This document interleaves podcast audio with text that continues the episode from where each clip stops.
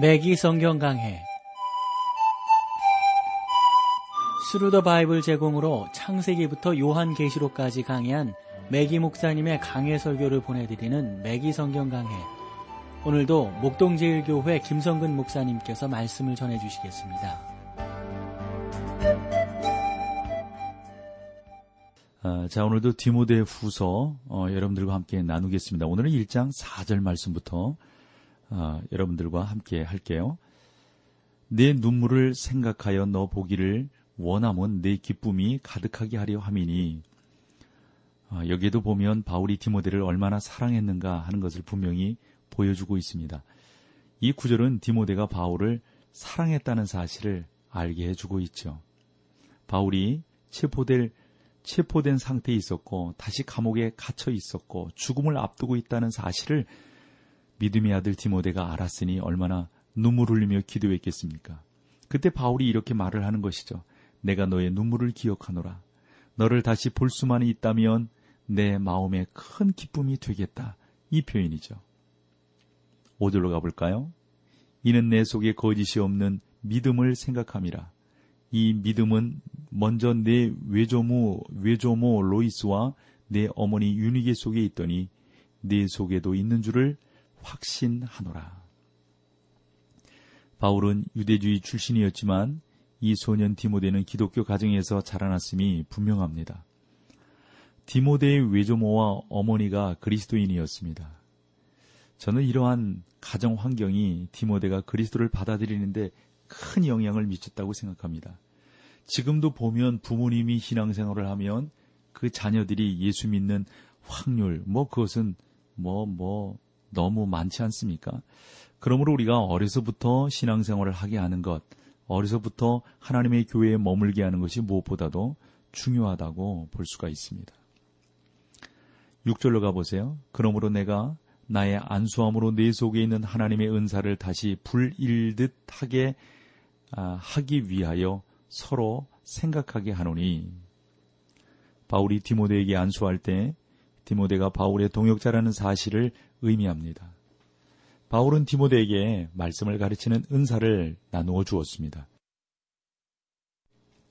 저는 바울이 자기의 옷을 디모데에게 아마 입혀주지 않았는가 또 입혀주기를 원했다라고 이렇게 봅니다. 바울이 로마의 감옥에 있으면서 디모데에게 대하는 이 같은 뜻을 이렇게 쭉 보면 이런 거 있잖아요. 빌리포서 2장 20절 같은 경우를 보면 너의 사정을 진실히 생각할 자가 이밖에 내게 없습니다. 이렇게 말을 한 것을 보면 안단 말이죠. 그러니까 디모데는 바울의 가르침과 설교를 철저하게 실천했던 사람인 것을 알 수가 있습니다. 그러므로 바울은 디모데를 자기의 동역자로 삼았습니다. 그들은 함께 사역을 했습니다. 이제 바울이 디모데에게 네 속에 있는 하나님의 은사를 다시 불일듯 하기 위하여 라고 권면하는 사실에 유의해야 합니다. 디모데는 은사를 받았습니다. 바울은 그 은사를 불일듯 다시 일으키리라고 촉구합니다. 이러한 권면은 여러분에게 어떠한 의미를 가지는지요? 저는 바울이 에베소에 있는 디모데를 염두에 둔 것이 아닐까 생각을 합니다. 에베소는 다이아나의 신전이 있었고 로마에도 유명한 주의 소굴 가운데 하나였습니다. 바울은 에베소에서 몸소 3년을 지내면서 그 많은 유혹과 뭐 이런 것들이 있었지만 그 안에서 복음을 전했지 않습니까? 그런 면에서 어, 보면은 바울이 디모데가 하나님의 그 전적인 경륜을 가르치지 못할까봐 아마 약간 염려하고 있지 않나 싶어요. 그래서 우리는 바울이 디모데를 얼마나 사랑하면서 이 디모데가 말씀 안에서 잘 세워주기를 소망하고 있음을 여기서 더 한층 그 마음을 읽어 발견하게 되는 것입니다. 디모데후서 1장 7절로 가볼까요? 하나님이 우리에게 주신 것은 두려워하는 마음이 아니요 오직 능력과 사랑과 근신하는 마음이니 여러분 여기서 두려움이라는 표현은 비겁이라고 번역하는 것이 더 나을 것입니다. 에, 저는 많은 사람들이 이 표현을 잘못 해석하고 있지 않나 싶어요. 어, 뭐 사실은 두려움이라고 하는 것을 정확하게 설명하지 못하는 그런 경우들이 있으니까 말이죠. 그래서 보면 이 두려움은 자연스러운 일입니다. 예를 들면 우리가 사자를 딱 보면 두려워하지 않습니까? 어 이 뭐 이런 아주 사나운 짐승들이 뭐 활개를 피고 다닌다고 생각해 보세요. 우리는 두려워한다고요. 두려움을 느끼는 것은 정상적인 겁니다. 어떻게 보면 그것은 당연한 겁니다. 그러나 비겁은 좀 다릅니다. 비겁이라고 하는 것은 자연적으로 느끼는 그러한 두려움보다도 자기가 잘못되게 생각함으로 인해서 나타나는 태도를 말한다고 볼 수가 있습니다. 그래서 바울은 하나님이 우리에게 주신 것은 두려워하는 마음이 아니요. 즉, 비겁해하는 마음이 아니요. 오직 능력과 사랑과 근신하는 마음이니 라고 말하는 것이 맞다 하는 겁니다. 그리고 또 하나 근신하는 마음이란 이런 표현이 있는데 이 근신하는 마음이란 훈련을 의미하는 것이죠. 다시 말하면 하나님께서 정상적인 우리 성도들이 이 생활을 하면서 왜 패배하느냐 이거죠. 그 패배하는 이유는 다른 데 있지 않고 훈련받지 않는 데 있다 하는 겁니다. 우리는 감정의 노예가 되기보다는 훈련된 그리스도인이 되어야 합니다. 우리는 모두 감정에 따라 움직입니다. 이것이 바로 사람들이 가난하고 굶주린 고아들의 사진을 동원하여 모금하는 기관들에게 돈을 보내는 이유입니다. 너무 우리는 감정에 따라서 한단 말이죠. 이러한 사실을 어떻게 두려움의 문제에 적용 수 있을, 적용할 수 있을까? 이렇게 한번 말씀을 드려보면 어떨까 싶어요. 그 어떤 사람들은 이 비행기 타는 것을 되게 두려워하거든요. 근데 여러분 비행기 타는 것을 두려워하는 것이 잘못입니까 아닙니까? 그것은 잘못이라고 볼 수는 없지요. 왜냐하면 그 고공 공포증이 있는 그런 사람들 뭐뭐 뭐 그것은 무슨 공황 공포증 뭐 이런 것들도 있더라고요. 이런 분들은 높이 올라가거나 이러면은 또 차를 타고 말이 차가 이렇게 막 그 아래로 이렇게 언덕 아래로 막 이렇게 내려갈 때 그때 그 크게 두려움을 느끼는 분들이 계시대요. 이런 공포증이 있는 분들은 사실 그 공포증을 느끼는 게 자연스러운 것 아닙니까? 아이고, 그 공포증을 느끼는 것을 잘못됐다고 생각하면 그건 안 되는 것이죠. 그래서 여기에서 우리가 생각하는 이 두려움은 일반적인 그런 두려움이라는 그런 단어보다도 비겁함이라는 것으로 바꾸는 것이 훨씬 더 나은 표현이다 하는 겁니다. 그래서 하나님이 우리에게 주신 것은 비겁해하는 마음이 아니다 이거죠.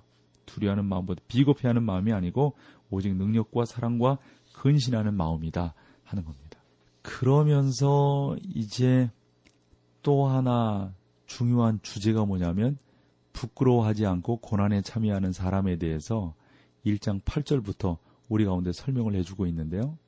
1장 8절을 보면 그러므로 내가 우리 주의 증거와 또는 주를 위하여 갇힌 자 된 나를 부끄러워 말고 오직 하나님의 능력을 조차 복음과 함께 고난을 받으라 그랬습니다. 저는 본장에 그 복음의 환란이라는 그러한 제목으로 붙이는 것이 훨씬 더 좋지 않나 싶은데요.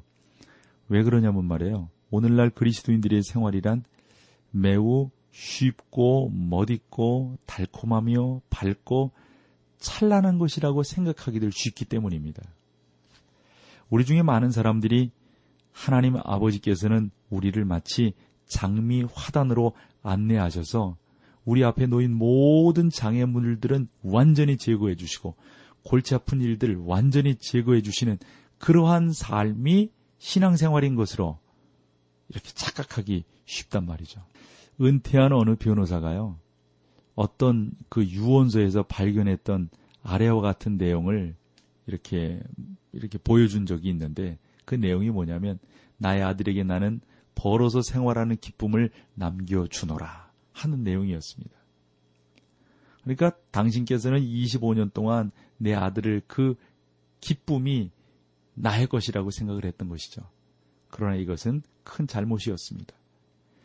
마치 다 준비되어진 그것을 그냥 우리가 믿음으로 쏙 받아들이기만 하면 되는 것이 신앙생활인 것으로 생각하는 것은 잘못되었다 하는 겁니다. 그래서 사도행전에 보면 너희가 구원을 받았다고 하는 것은 더 많은 환란 가운데 들어가는 것임을 알아야 된다라는 그 영적 교훈을 우리가 다시 한번 생각을 해봐야 되는 겁니다. 요한복음 16장 33절을 보면 예수님께서는 우리가 환란을 당하리라는 사실을 명백히 밝히셨습니다. 예수님은 세상에서는 너희가 환란을 당하나 라고 말씀을 하셨다고요. 그것이 요한복음 16장 33절이잖아요. 예수님은 대환란을 통과하지 않을 것입니다. 그러나 우리는 환란을 통과하게 되어져 있습니다. 그 유명한 그 작가 중에 사무엘 루터 포드라는 사람이 있는데 여러분이 이 땅 위에서 나그네가 아니라면 세상의 사냥개들이 여러분들을 향하여 짖지 않을 것입니다. 주 예수님께서는 세상이 그리스도인들을 싫어하리라고 경고하셨습니다. 예수님은 그 제자들에게 세상이 너희를 미워하면 너희보다 먼저 나를 미워할 줄 알라라고 말씀하셨습니다. 라는 글을 남겼는데 이 말이 참 맞는 말이라는 거죠. 우리가 이 세상에 살면서 예수 믿는 사람으로서 환란을 당하게 되는 것 이건 당연한 것 아니겠습니까? 여러분이 그리스도인으로서 사람들의 커다란 인기를 누린다면 무엇인가 잘못된 것이죠. 저는 많은 그리스도인들이 그런 면들을 너무 간과하고 그냥 지나치려고 하는데 그것이 진짜 믿음이 아니라고 하는 것을 말씀드리고요. 그리스도인의 생활을 마치 장밋빛 환상에 젖은 달콤한 것으로만 비유하려고 하는 것은 잘못됐습니다. 이 세상에서 예수 믿는 사람들이 계속해서 환란을 당하며 그 환란을 예수 그리스도를 의지하고 이겨내는 것. 그것이 지금 디모데 후서가 우리에게 주려고 하는 중요한 교훈입니다. 찬송 함께 하시고 계속해서 말씀을 나누겠습니다.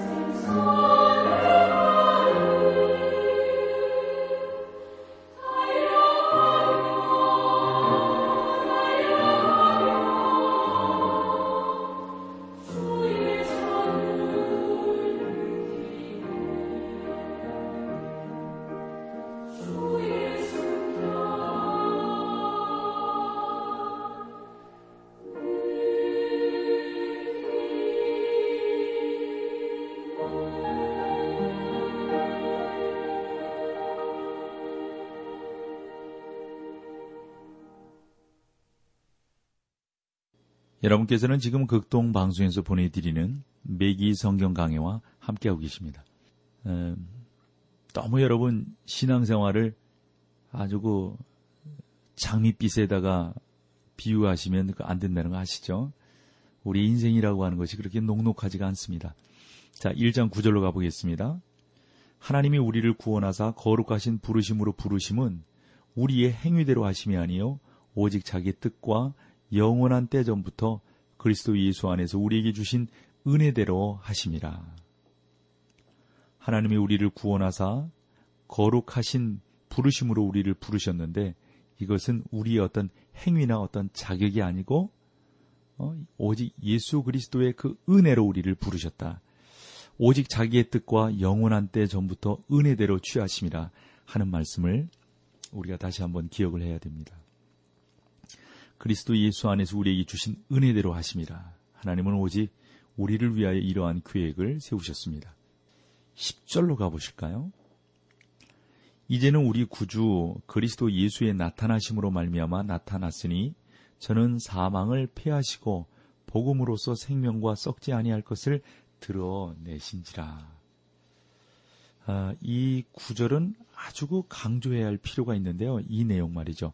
저는 사망을 패하시고 문자적으로는 사망의 효과를 말살시키셨다 하는 의미인데요.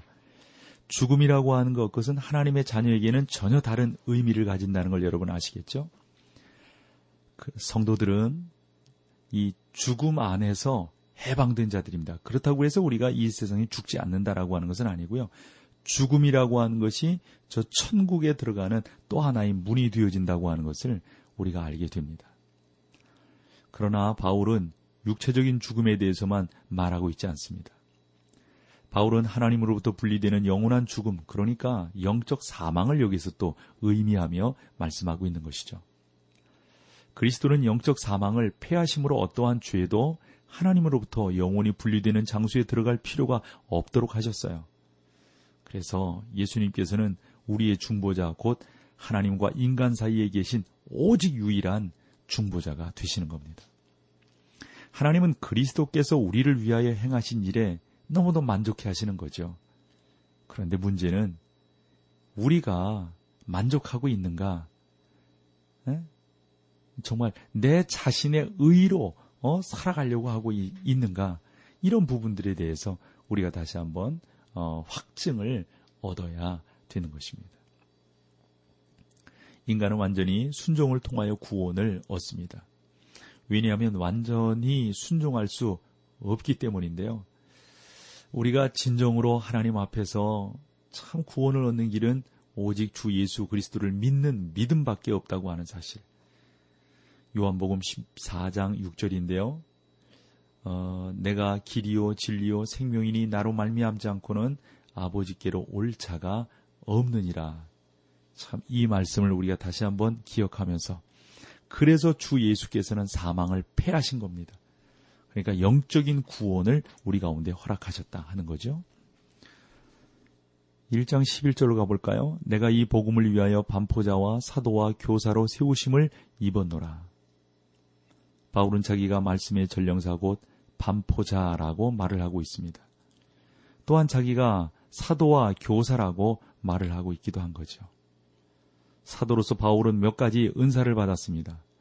저는 사도 이후에 한 가지 이상의 은사를 받은 사람이 과연 있었는지 의심스러운데요. 예를 들어서 뭐 노래를 잘한다고 보십시오.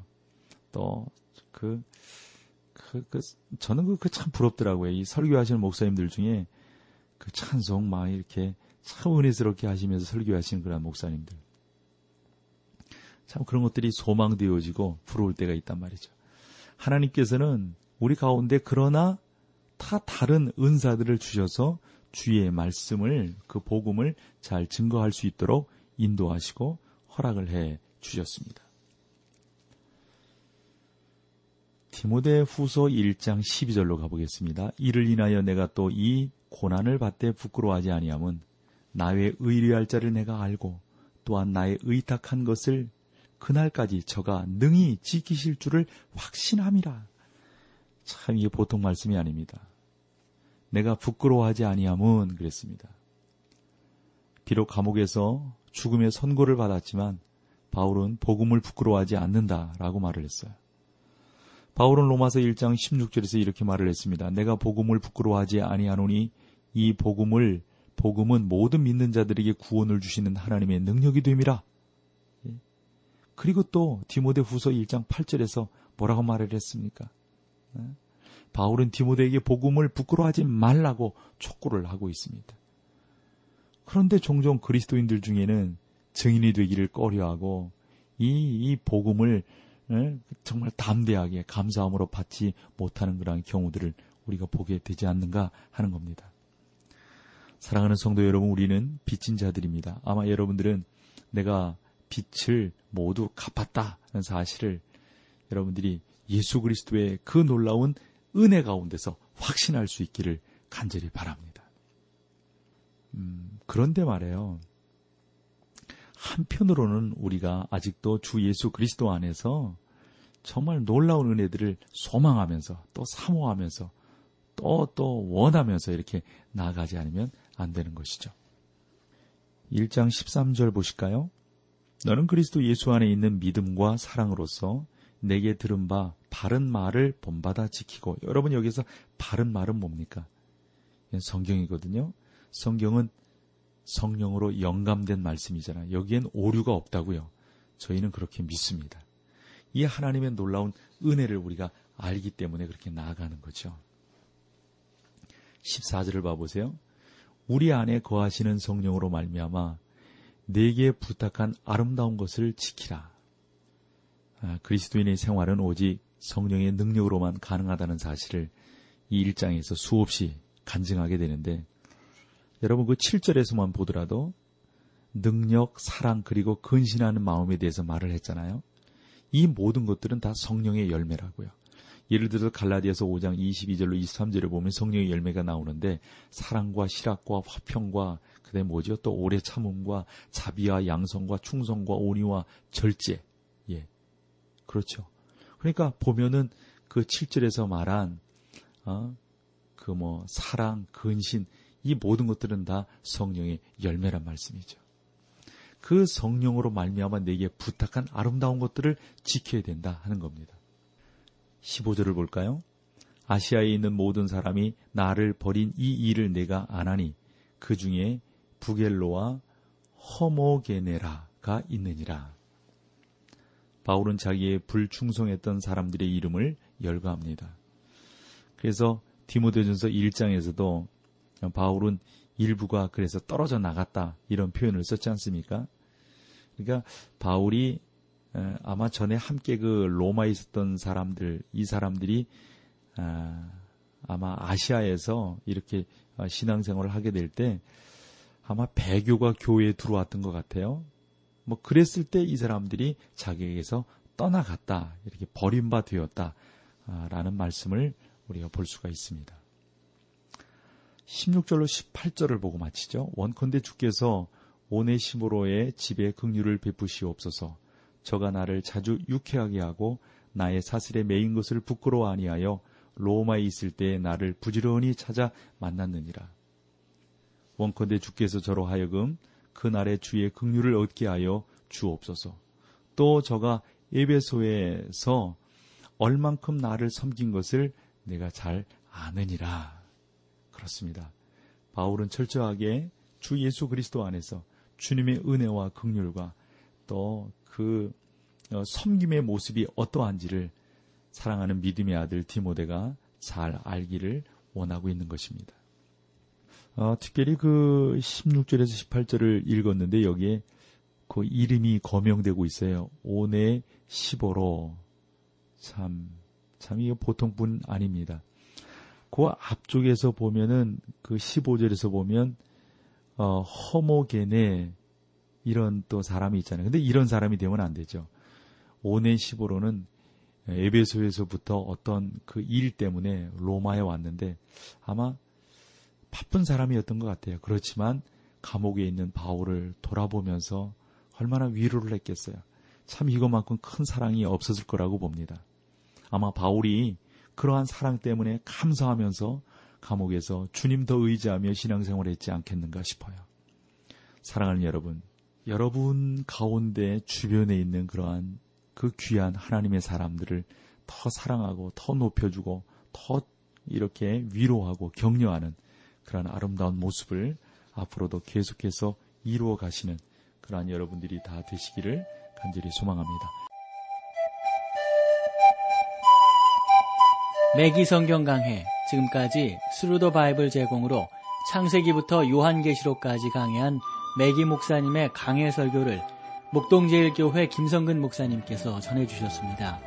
이 시간 방송 들으시고 청취 소감을 보내주신 분께는 나침반 출판사에서 신앙서적을 보내드립니다.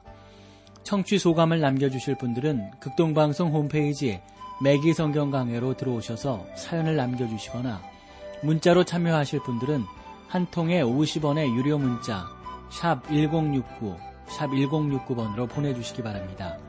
매기 성경 강해 오늘 순서를 마칩니다.